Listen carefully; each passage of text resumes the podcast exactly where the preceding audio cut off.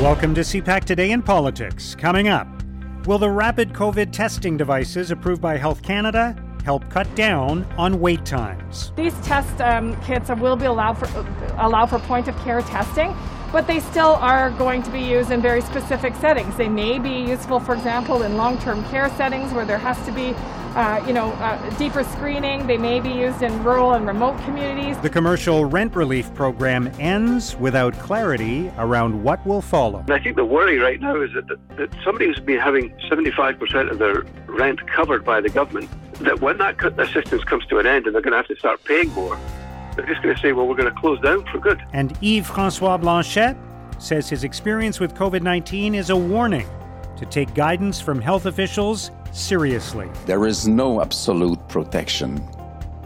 There is only ways to reduce the probability of catching the thing and giving it to somebody that might be more vulnerable to it. And for that very reason, we must be very, very careful. It's Thursday, October the 1st. I'm Mark Sutcliffe.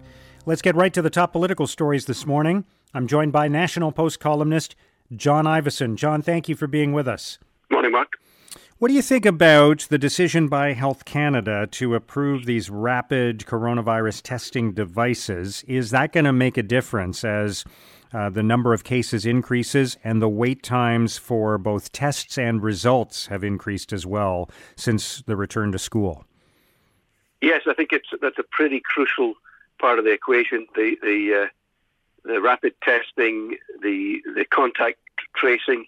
I mean, there were calculations made that you need to uh, test within two or three days and then contact trace within five days if you really want, want to get control of this uh, of this disease. So I think this is a pretty pivotal moment for uh, for Canada as far as not controlling, but at least having some semblance of some semblance of containment.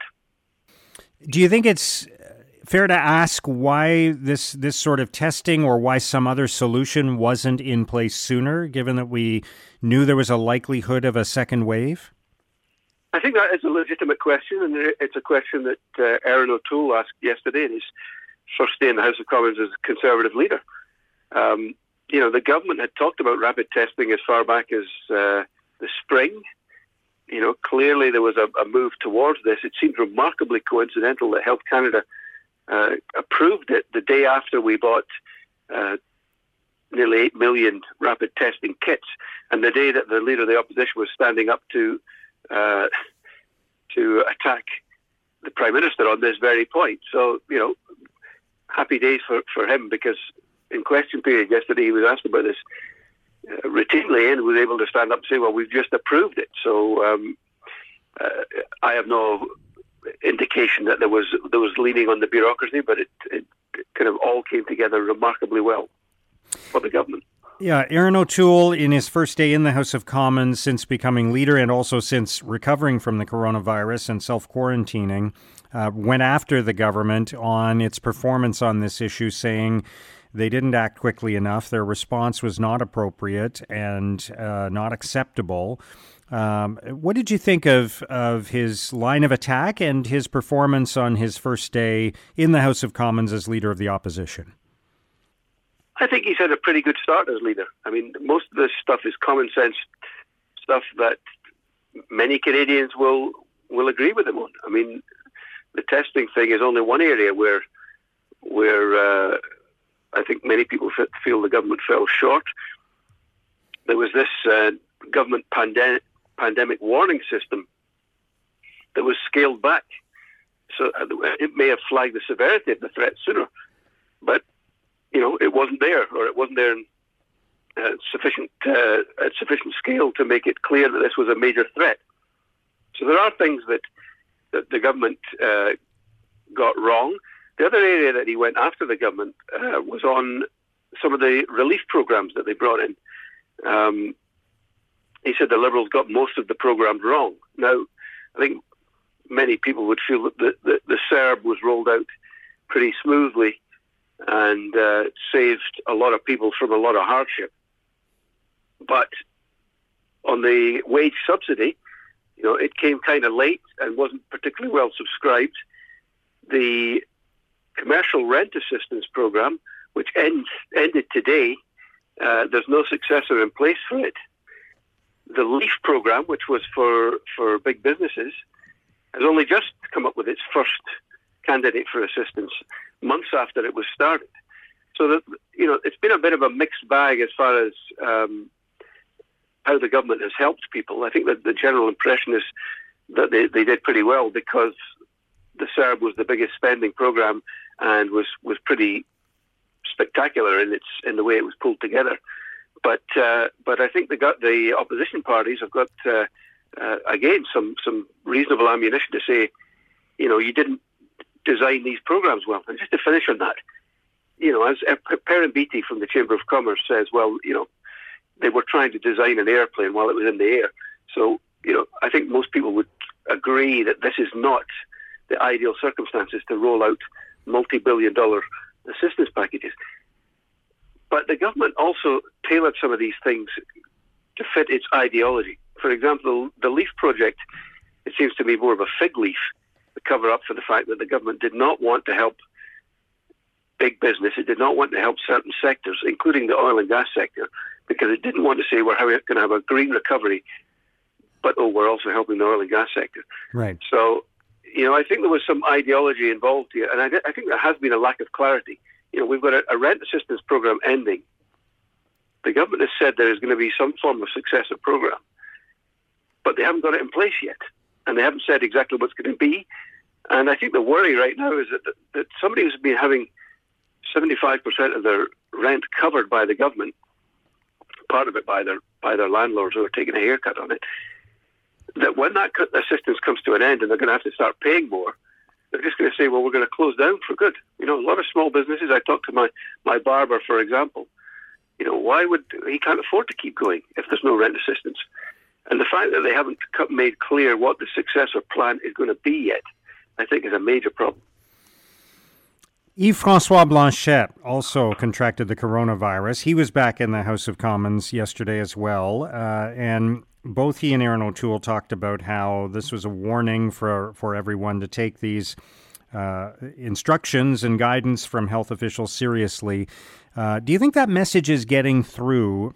And is this second wave, uh, is there uh, are, are people reacting to this second wave by containing their behavior, or are we at risk of this escalating much, much further? Yeah, I don't think people are tailoring their behavior yet. I mean, you look at Ontario, where the number of people getting the disease is doubling every 10 to 12 days. But the majority of those people have been in the 20 to 39 age group. And, you know, clearly that is going to spread into the to other age groups. But I don't think that people quite get that this is we're in a situation that is that is different, yes, than than the spring, but it's actually worse.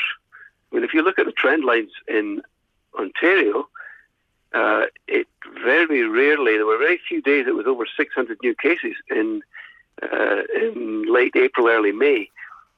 We're at 625 in in um, in Ontario at the moment. The, the, rolling five day average is, is over 600, and it is rocketing. I mean, literally exponentially. You're going to see yeah. that double in 10 or 12 days. So yeah, there was a so prediction that it would get to a thousand a day uh, in the next week or so. Right. Yeah. Right. I mean, I think that um, uh, we're going to start to see rollbacks of of the, the opening up of, of the country. We're already seeing that in, in Quebec. Um, you know, Montreal, for example, is now red alert, and you're, you're pretty limited in what you can do. You can't go from a red alert area to a restaurant in an orange alert area, for example. So I think we're going to see some uh, some real rollbacks on what on the way that uh, people's behaviour is governed, and maybe then the behaviour will change. The challenge, of course, is with those rollbacks comes economic consequences and other considerations, kids not being in school potentially, that sort of thing. And I know everybody's trying to strike a balance here, and that's uh, and and if it were just about containing the virus, then we would have kept the schools closed until a vaccine uh, was developed, right? So there's there's always the trade offs.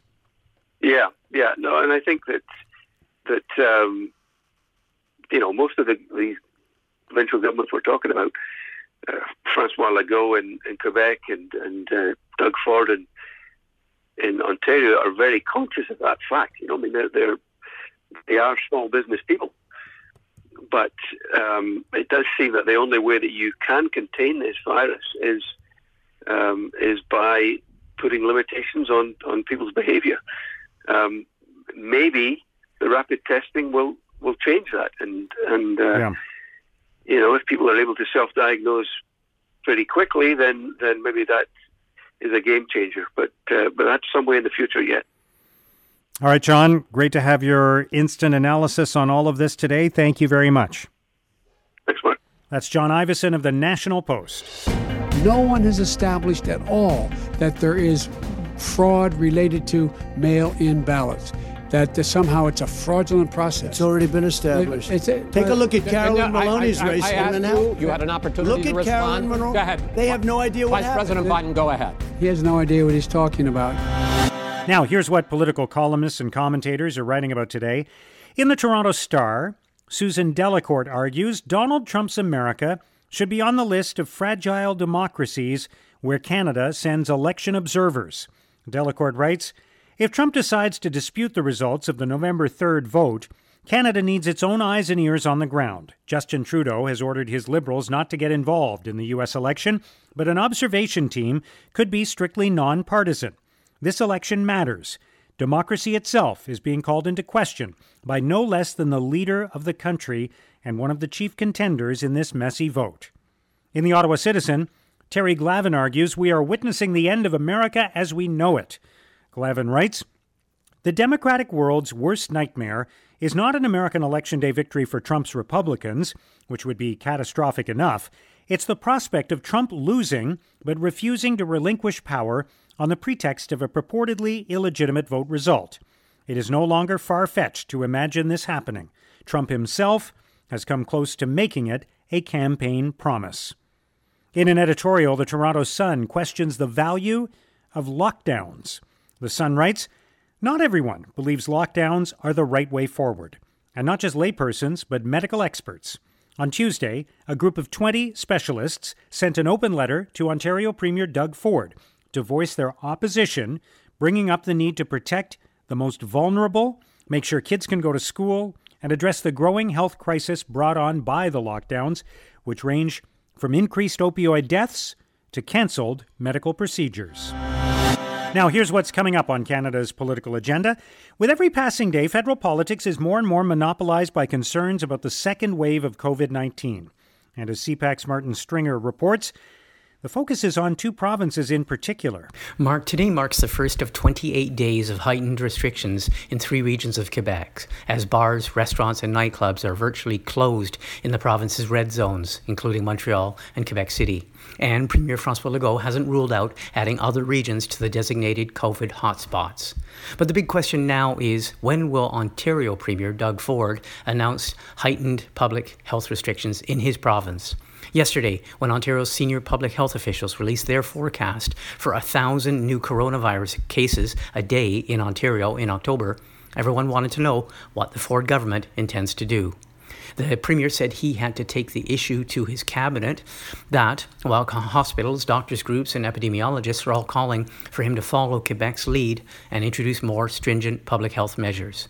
But the concerns from beleaguered business groups are also coming through loud and clear. All of this is going to be discussed at tonight's conference call between the provincial and territorial premiers and Prime Minister Trudeau. Deputy Prime Minister and Finance Minister Chrystia Freeland has already promised the provinces and businesses enhanced financial assistance.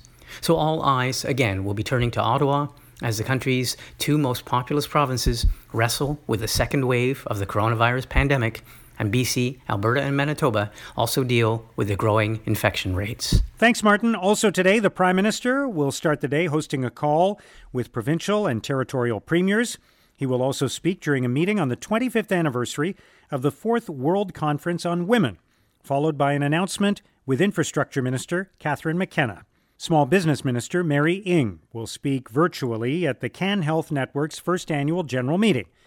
Minister of Seniors, Deb Schulte, will take part in a roundtable discussion on how to make Canada more age inclusive. And Governor General Julie Payette will take part in a live streamed conversation about how the COVID 19 pandemic has affected the health and well being of women across Canada. And that's CPAC Today in Politics for Thursday, October the 1st. Tune into Primetime Politics tonight on CPAC for coverage of all the day's events. Our podcast returns tomorrow morning. Have a great day.